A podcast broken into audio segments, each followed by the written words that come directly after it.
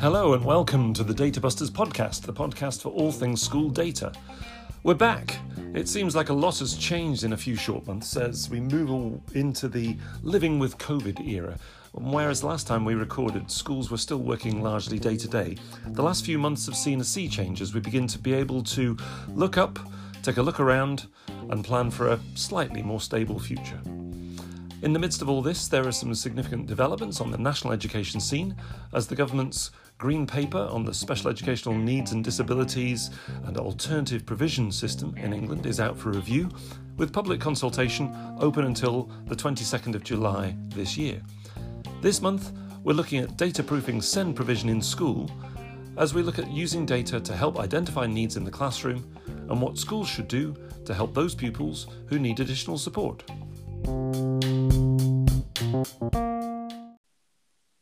I'm Richard Selfridge, author of Data Busting for Schools and Data Proof Your School. And joining me, as always, is Jamie Pembroke, Data Buster extraordinaire, insight facilitator, co author of Data Proof Your Schools, and all round data guru. Morning, Jamie. How are you today? Uh, I'm all right. Thank you very much. How are you? How's your data world? Data World, it's been busy actually. Lots of things going on. Uh, lots of work with schools who are um, again, just really taking control of things and making changes and um, putting. I, I, work with various schools and MATs to put, uh, as you know, um, data strategies in place, and it's amazing how um, how much that gives schools once they've got a data strategy in place. They know what they're doing with their data, and they're really actually thinking about the actions that that uh, that result from what they're actually collecting and using. So that's all been good. Um, and yourself, you keeping busy? Yeah, yeah. So I've been doing um, these uh, Insight roadshows. So I've been uh, driving around, actually going places, uh, driving around and um, going and doing some uh, demos of Insight, uh, kind of old and new stuff. So uh, lesser known bits and pieces of the system, but mainly looking at their provision mapping and learning plan developments. Um, so that's obviously relevant to today's conversation. And um, evangelizing, usual evangelizing about data minimalism and data proofing your school. Uh, so that's all. That's all good. And I'm doing a talk this week, which I've uh, titled. Um, what did I call it? Uh, a brief update on nearly everything, and it's an attempt to try and get a, a whole roundup of of statutory assessment changes and um, what you should be doing internally as well. So you know, internal assessment and tracking. Um, so and, and, I guess a bit like we were doing, you know, saying stop doing this, do this instead. So yeah, it's good. It's good. Excellent. Yeah, like I said in the in the intro, again, we're in a position now, and it's it's almost extraordinary to see it that in within three or four months. I mean, three or four months ago, everything was very much about the day to day in school. What are we doing now? How are we managing the situation? You know, yeah. the sort of the COVID situation. But there's a bit more of a sense of the sort of living with COVID thing, which sounded a bit odd when when that first was introduced. But I think that's the truth, isn't it? You know, we're all just able yeah. to to take a look up and actually make plans and I say put things yeah, in place and think about the wider picture, which has been really useful. Yeah, uh, now, one one of the things we talked about last time was um, uh, statutory assessment and what's been happening. Obviously, the Key Stage Two um, SATs have happened for the first time yep. in three years, which has been really interesting to to see that in school. Most pupils uh, in school where I teach where we just kind of got on with it. You know, yeah, um, yeah. Um, it, it it is what it is. You know, it, I say we, we, got through it. We got on with it. Um, we're currently doing phonics screening check this week. Um, yeah. And the multiplication check is in place now. Yeah. So yeah, yeah, yeah. So um, hmm. all, all of the statutory assessments are, are back. And uh, obviously, the, the, the, reception baseline happened at the start of the year. Um, and obviously, that's just going to be tucked away, the results from that. We won't see anything of that until 2028 or whenever it is that they get to the end of um, uh, key stage two. Um, until then, sort of business as, as, as normal. So we will see uh, sort of full raft of um, uh, sort of performance measures this year. No, um, no published performance tables for primary schools this year. Weirdly, they are publishing performance tables for secondary schools. But I don't really understand why they're doing one, you know, doing them secondary but not not primary. Um, but data will be published for those schools in the ASP system, and there will be inspection data summary reports. So there will be those uh, performance measures.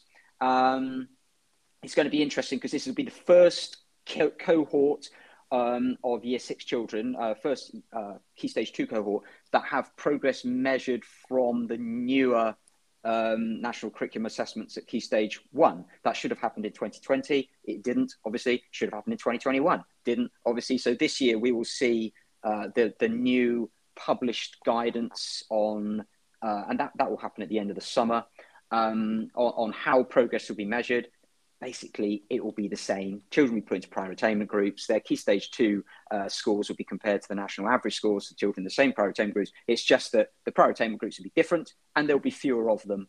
And I think that the progress measure as a result will be far more flaky than it has been. And it has been very flaky. So uh, we're going to look, I, I, look forward to building a new value added calculator. Not done one oh. of those oh. for years. So Excellent. I will be beavering away on the 31st of August or the 1st of September, whenever. I've already started doing the bits that I can do so the various mm. drop down menus and things, so I can select the various results. So I've already started on that. So yeah, um, yeah. interesting times. Oh, and of course, key stage one. We were uh, talking about this. Key stage exactly. One. Yeah, exactly. Because key stage one, the question uh, which I think a lot of people are considering is: so now we've got the baseline in place as from last September. Um, wasn't the plan to get rid of assessment at key stage one? Which that was the plan, yeah. wasn't it? Yeah. yeah. so there's a weird kind of history to this. Um, hmm. when the original attempt to implement a reception baseline, 2015, where schools could choose their own provider, which is just weird. Um, and they um, chose the wrong one. And they, well, evidently they chose the wrong one. That's us being sarcastic, by the way. You know, necessarily. Um, we don't mean it was opinion. the wrong one. It's just, I think that was probably the opinion of the Department for Education. That was the, definitely their um, opinion. yeah. Yep. Uh, so, um, and they go, right, you've chosen the wrong one. We're starting again. Yep. Um, yeah, they wanted a more standardized baseline. But anyway, that's by the by. We've talked about this before. Um, so the plan was to originally to have an overlap cohort.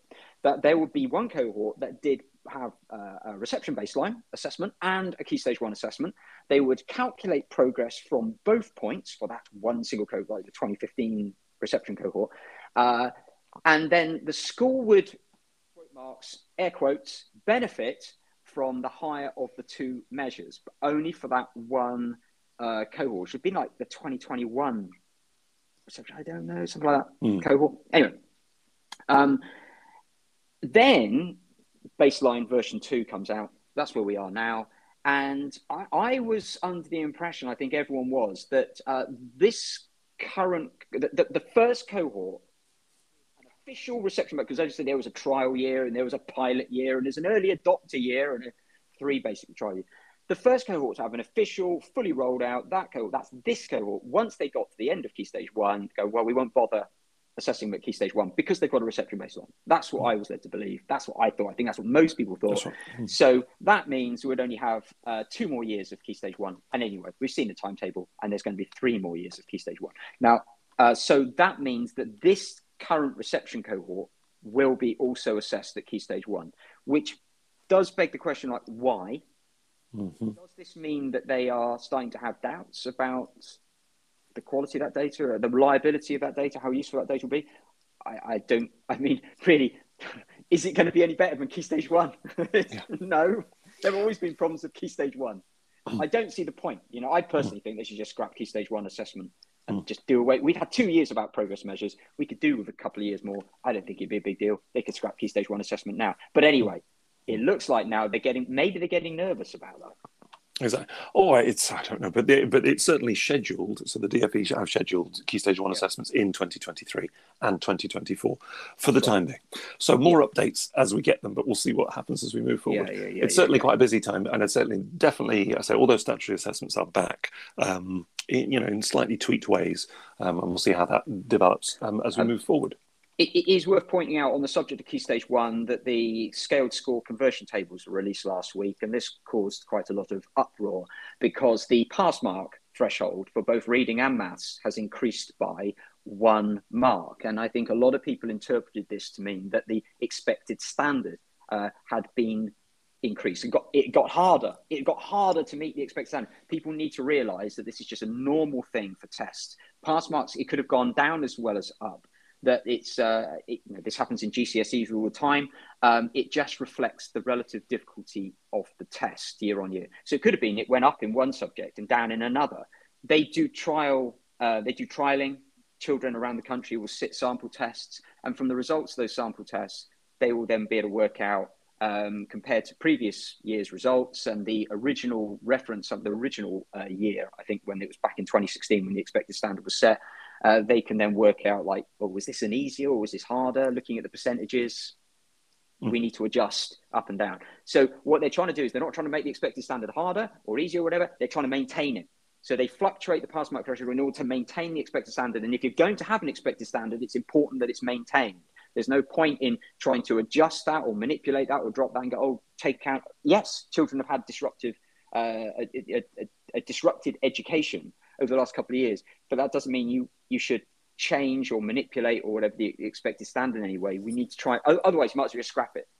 You, yeah. you need to maintain the standard as best you can, and that's what they're doing by adjusting that pass mark threshold. Yeah, yeah, yeah, and it's, it's important to just to clarify that, as you say, that uh, that it is uh, through part of the assessment design process, you ensure yes. that you set the expected standard at, at, the right place, and that might mean that the raw scores um, that are required are slightly different.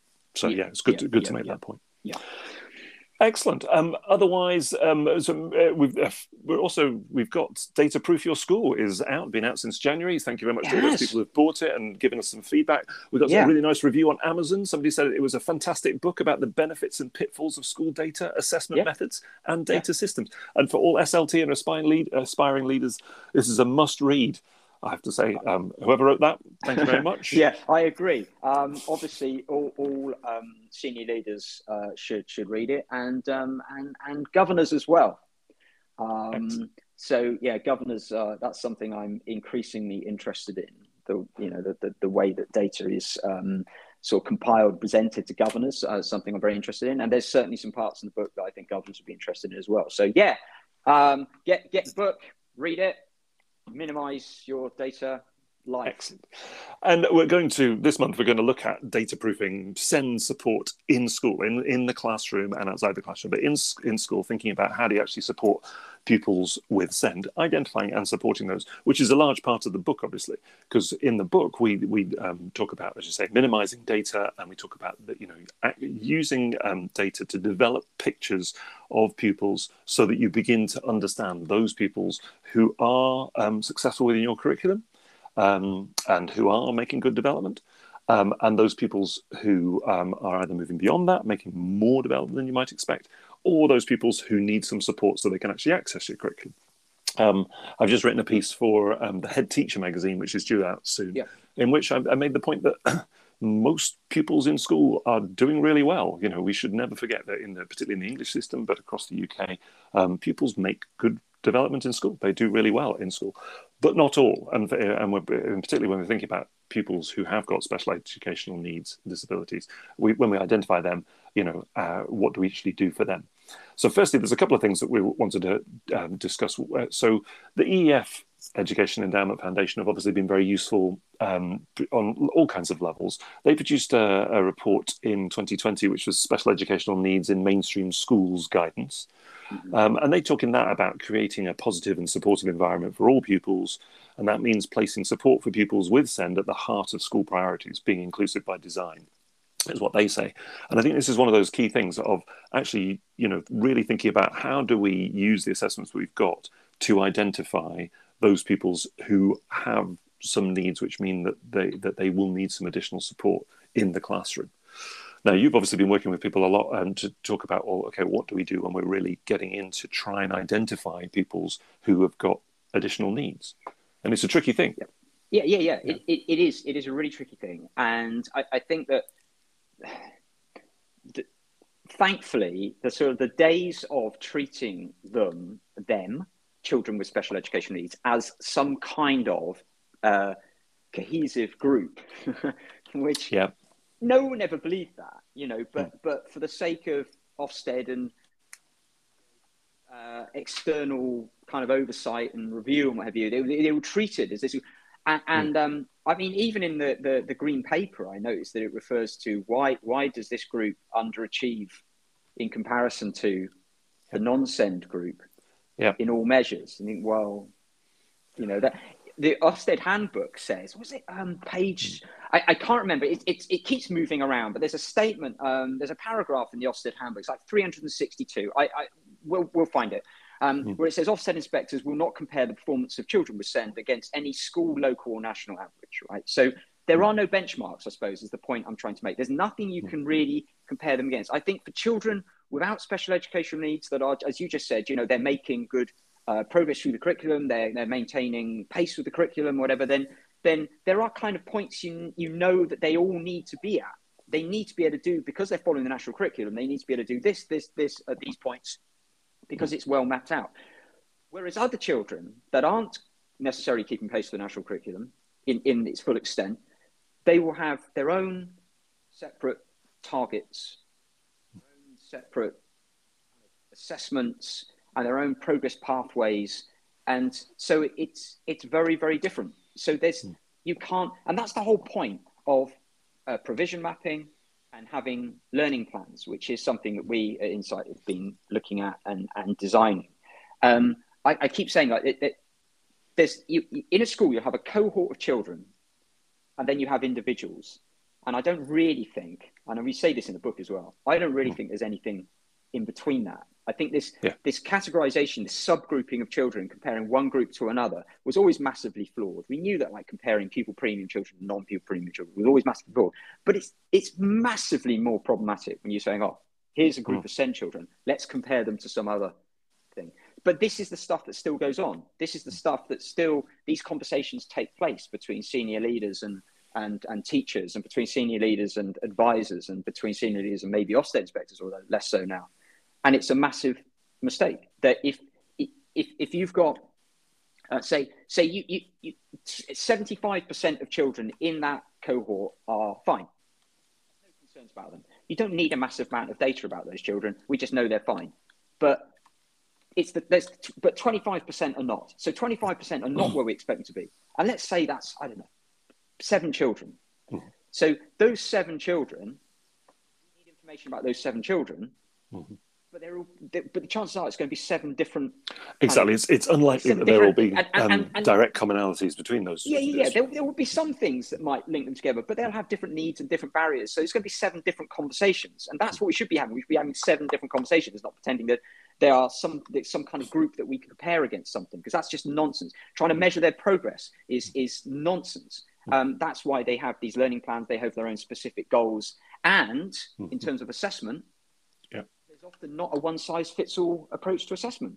And that's why schools will use lots of different assessments. And they might just use one specific type of assessment for one specific child. Exactly. So even so, comparing assessment data becomes yeah, it becomes really problematic. Becomes problematic. So in the book, we make the point that um, that you need to build pictures of your pupils. You use yep. a sort of rough screen, and we recommend where you can that you use standardized assessments um, to roughly screen pupils just to, to see where they are in in the key subjects, um, particularly in reading and maths. But then you use that to identify the pupils who are making good progress. That will be 75 80% of the pupils um, across the school and in most classes that will be about that. But for the pupils who are who are not making the development and you know that they have got additional needs um, then you need to think about what you're doing for those pupils and really drilling down into supporting those pupils. We make various suggestions in the book about um, the additional um, assessments that you can use because there are lots of other assessments. We're not particularly going to talk about those today. Hopefully, we'll do another um, uh, uh, podcast about this. We've got a couple planned to talk about that. But but for now, you identify the fact that some pupils are not making the progress. Yeah. And then um, I'm going to bring in my other hat, uh, one of my other hats, which is that uh, I'm a consultant for the Driver Youth Trust. So, Driver Youth Trust um, is a charity that works on um, supporting schools. Um, trying to support pupils with literacy difficulties. Lots of people struggle to read and write mm. for whatever reason. Now, school teachers know that. They know that there are some pupils in their um, classes and their special, special educational need, for quite a lot of the special educational needs you have, it's basically trying to access the reading and writing that is required. There are mm. other things that you might do as well. Um, but, but I say, once you've had the first filter, we've got the pupils who don't have any issues that we're aware of. We've got the pupils who do have issues with um, reading and writing, and then there are probably some other pupils who need some some further support. What I'm going to talk about is the is the pupils who do struggle with reading and writing, and what we um, we've done various things. Um, we're about to launch a um, a literacy difficulties framework, um, and in that, what we say is that you know, build, drawing on all the things that the EEF have done and you know, all the work which we've done as Driver Youth Trust, is that we talk about pupil level support for um, uh, pupils to support them with literacy difficulties and structural support for literacy difficulties. Okay. So the pupil level support is about saying, okay, the pupils in class, what do they need to allow them to access the curriculum? And now there could be all kinds of things that could work there, but the, the teachers need to know who those pupils are and the kinds of things which they're, they're going to do to support those pupils. So that could be providing them with additional materials, it could be providing them with additional support, which basically means that the teachers check in with those pupils more regularly when they're doing independent work, check in with them a little bit more regularly when they're doing whole class work, uh, other things that you could do, but things that support that pupil so they can stay in the classroom and they can access the, um, the, the curriculum in the classroom. Mm. The structural support that we um, uh, we want we work with schools to put in place is about saying, okay, what are the things that you're going to do that you're going to make a difference um, outside of the classroom? And that's the stuff where you're going to take pupils out and you're going to do um, specific intervention work, to use the phrase which we which we use in schools, which again we all have issues with because it's slightly medical and so on. But sometimes you do need to to do some additional work with pupils, and we talk about these two things: so pupil level and um, and structural support um, for literacy difficulties. And I think this is one of the keys that you know it, that our school system that we have. Um, the green paper touches on this a little bit. Um, uh, it, it is designed for us as much as possible to keep pupils in mainstream education as much as possible. The green paper recognises, of course, that lots of pupils need additional support, and that's why they talk about additional provision. But for today, we're talking about actually pupils who are in in mainstream education in the classroom. It's really thinking about how do we support those people so that we've identified the fact they need additional support. What additional support can we and should we put in place? And how do you manage that? Because that's always the thing in any school that you work with. How do you manage um, putting something in place that, that's a difference to what you would normally be doing? so you can support those pupils. And I think this is a really key thing for schools to think about. You know, what what are you actually doing, and moving away from thinking about data to um, as a progress tool to an action tool. Okay, you use the data to identify the pupils you're going to do something with, and then do something to actually change something for them. Yeah, yeah, yeah, yeah. yeah. So um, that that that that thing, that distinction about progress, about what mm. progress is, is something I try and get schools to think about. But sadly, you know, schools are very much still, many schools are very still um, in this kind of locked in this measuring world. Yeah. Um, that progress is something that, that can be measured. And obviously, I, I, you know, I will bore anyone to death about this. But um, I, I, in fact, I had this conversation yesterday, and it was with regards to children with SEND, and it was a head teacher saying that she is um, under pressure from both governors and from uh, external from um, local authority. Uh, school is in, you know, they've got a bit of challenge there. Yeah, and um, and and that she is under pressure to show, demonstrate, prove the progress that children with SEND make. And and I hear this phrase loads. Uh, I, I, quote, I've got mm. to measure the small steps of progress that mm. children SEND make. well, what is a small step of progress? I think it, first of all, to measure something, you, you need to define what it is. Mm-hmm. And then you need a unit of measurement. And then you need something that can measure that unit of measurement. That, yeah. That, yeah. That, that, yeah. Um, so, like in, in, in, in science, you'd have you you define what it is, like pressure, and you you'd you'd uh, you decide on your unit of measurement, um, yep. and then and then you would have a, a well calibrated machine that, that would be able to establish that and, and, me- and measure that thing. Mm. And and I and, and we can't really do that. One one child's small step of progress is another child's sort of giant leap or whatever, you know. So yep. we can't really define what it is, and it is on a very case by case basis, which I was just saying a minute ago. And that's why mm. we have these individual learning plans for children. Yep. So it basically to cut a long story short, schools need to stop, and we keep banging on this. Schools need to stop being focused on progress as being a measurable entity, and like mm. I just got to have some numbers and start thinking about what is it you really want to do? what yeah. is it you're trying to do? What you're mm-hmm. trying to do is support these children, not provide numbers to keep someone happy. Stop doing that. No, exactly. Just gather information that will actually make a difference yeah gather the information that you can make a difference exactly and if you are going to um, to identify um, a group of pupils and say this pupils need these pupils need additional support then it is useful to put some kind of metric in there so that yeah. you can see whether the support you're providing actually is yeah. is is effective or not and the one thing which again which we say in the book is that sometimes you'll put some um, something in place and it will prove not to be effective and to a certain extent, that's fine. You know, yeah. we all we, we I often think in, in the in the school system there's a there's a feeling that everything must work all the time.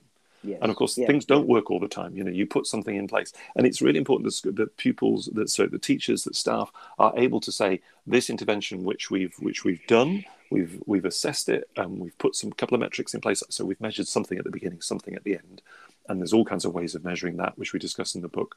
Um, but you you put something in place, and you might sometimes say, but it hasn't been effective. And that's okay because then you know that in future if you're going to do something similar you need to, to tweak it or you need to make a change to see if you can find something that is effective or has been effective in the past. Um, because again we can't assume that that you know that thing that we put something in place and that it will work. So that's another thing to consider. Yeah but but, but then you know maybe i'm just cynical but hmm. um, we can't always be absolutely certain that the thing that we put in place that we think has worked has actually worked Absolutely. because uh, for, for, a start, do you have a control group? Yeah, we've joked about this. You know, what, yeah. what you need is a whole. You, you need a whole bunch of children that need this yeah. particular support, and then you need to deny it. Yeah, like exactly. going, well, you're not getting it. Yeah, yeah. Right. Well, obviously, you're not going to do that. Um, and, and, then the next thing is you need some way of measuring. Now, so a lot of interventions would have a baseline assessment and an end of you know mm. assessment at the end, right? And then maybe it would be some kind of score or some kind of reading age or, or whatever, and you're hoping to see some kind of improvement. But mm. then maybe, I mean, if we just took reading ages, and I know you, you know your thoughts about reading ages, and I, you know I do share that. Um, but if we just just stick with that, we go over reading yeah. age because it's something I think that, that everyone can kind of identify, you know, identify. It's quite familiar. If you had two children um, with quite different needs, and you're doing some work with them um, with their reading, and one child, uh, both children, their reading age improved by six months. Mm does yeah. that mean that both of those children have made the same amount of progress? Well, exactly. And, and, yeah. and, and, actually, even if that was a really robust measure, which we know it's not because they're really flaky and they've got a mm. big gold confidence band around them, but um, yeah. it, but maybe six months for one child, you think that's really impressive, actually, considering you know where they were, where their, their yeah. start point was, um, and their the various issues that that child has with reading, and and the mm. problems that they've had in the past, and their confidence around reading and you know maybe their start point was much lower and they've made six months you think six months is really impressive for that child but maybe there's another child who's made the same a six month gain in their reading age and you yeah. might think well that's really not that's a bit disappointing so even yeah. when children's assessments might improve by seemingly the same amount. It doesn't necessarily mean the same no. thing, is what I'm trying to say. Exactly. Um, you can be aware of the numerical um, certainty and yeah, the idea that yeah, the, but, that, but I think we do. We well. do treat that a change in score, a change in age, or whatever, a change in percentage is like. Yeah. Yeah. I think we make this point in the book that the seemingly equal change, equal amounts of change, does not actually mean the same amount, same mm-hmm. same thing. You know, it looks like oh, it's gone up by the same, but it's not necessarily mean the same thing. So that's something else that we um, need to be aware of. And I suppose the other thing is mm. that you you might think that your that the support mm. you put in place is effective mm. because we've seen these big improvements, but we have to also be aware that we can't isolate all the sort of the variables, can we? We can't. No. Um, we we we can't. You, you could you could yeah. the minute you say to parents, for example, we've identified this need, mm-hmm. and what we're going to do is this then parents at home can start doing lots of things as well. And if yeah. maybe it's that, maybe it's what's happening at home is having a big hmm. impact. How do you separate out the impact of what's happening at home with parents saying, "Oh no, we need to make sure," and they start reading up on everything they need to do, and they get some external advice maybe, and mm.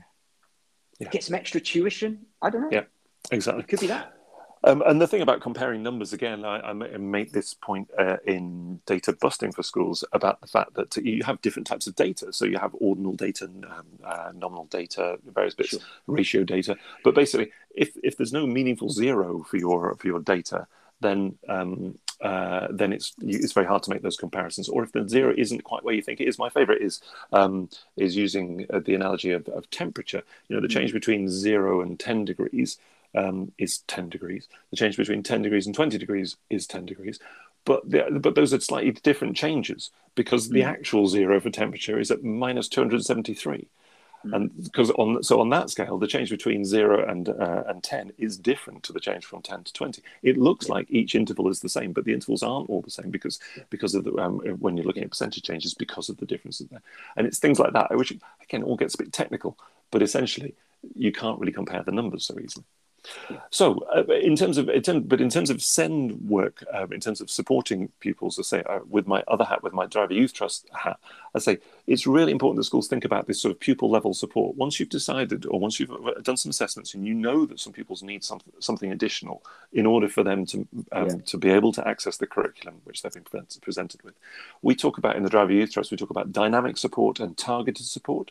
Dynamic support is things that you put place uh, in place in a lesson um, because it's dynamic. It's something that comes up. You know, because you've got this general awareness. Some people struggle with certain aspects of the curriculum that you need to, within a lesson, support the pupils with whatever it is that you know that they struggle with. Now, mm. again, I, I can't give you particular examples. Um, well, I could give you, a, you know, for example, if a child struggles with their um, with with numbers, then you give them something which will help them with numbers. Um, if the if the purpose of the lesson isn't for them to recall numbers, it's for them to use them. For example, you can give them that support in a lesson. So that kind of dynamic support, you're making changes in um, in lessons. Targeted support is more where you've you've got certain things where you know that the people needs additional help or additional time to do something, so that you need to give them more exposure to a particular aspect of the curriculum.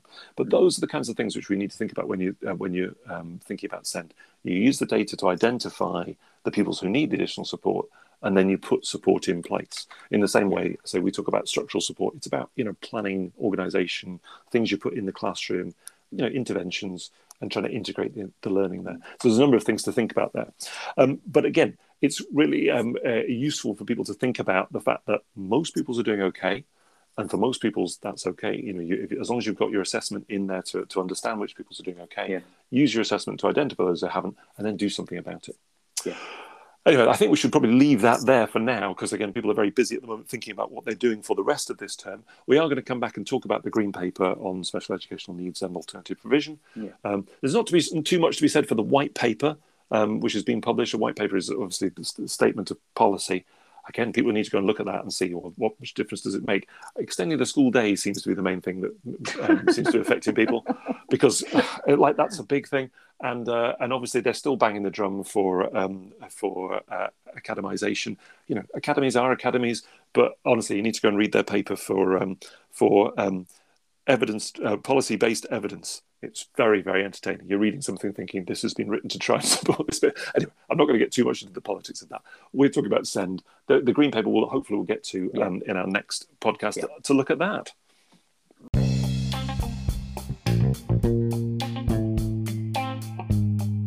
So there you have it. The Data Busters podcast is published monthly during the academic year and is available on all good podcast outlets. If you like what we're doing, please do recommend us to others. And if you've got any questions, feel free to send in a voice recording or to contact us on Twitter, either at Data Busting, which is me, or at J Pembroke, which is Jamie. Um, and if you'd like us to put on a data busting day near you, please do get in touch. We're in Oldham a little bit later this month, aren't we? We are, yep, on the 20, 21st of uh, June. Um, so if you are in the um, Oldham area and would like to come uh, along, then uh, get in touch with us on Twitter, and uh, or you can search for it on uh, Data Busting uh, Oldham on Eventbrite and get a ticket there. So excellent, um, yeah. good stuff. So if you want us to come in, do get in touch, um, and we'll see what we can do. And yeah, when we were to... look, yeah. So I was going to say we, we, we can look to organise something in the autumn term if you'd like yeah. to like us to put something on uh, near you to hear us talk about data nonsense for a day. Then we are always happy to do so. Exactly. Um, and don't forget to order your copy of Data Proof Your School. And uh, once you've had a good, good read, please let us know what you think about it, and about our solutions for schools. Again, you know, it's always useful to hear from you. So I think that's about it. Until next yep. time, we hope our discussions here have helped you to decide what to do now, how you're you going to support pupils with SEND in the classroom. Best of luck with that and keep data busting.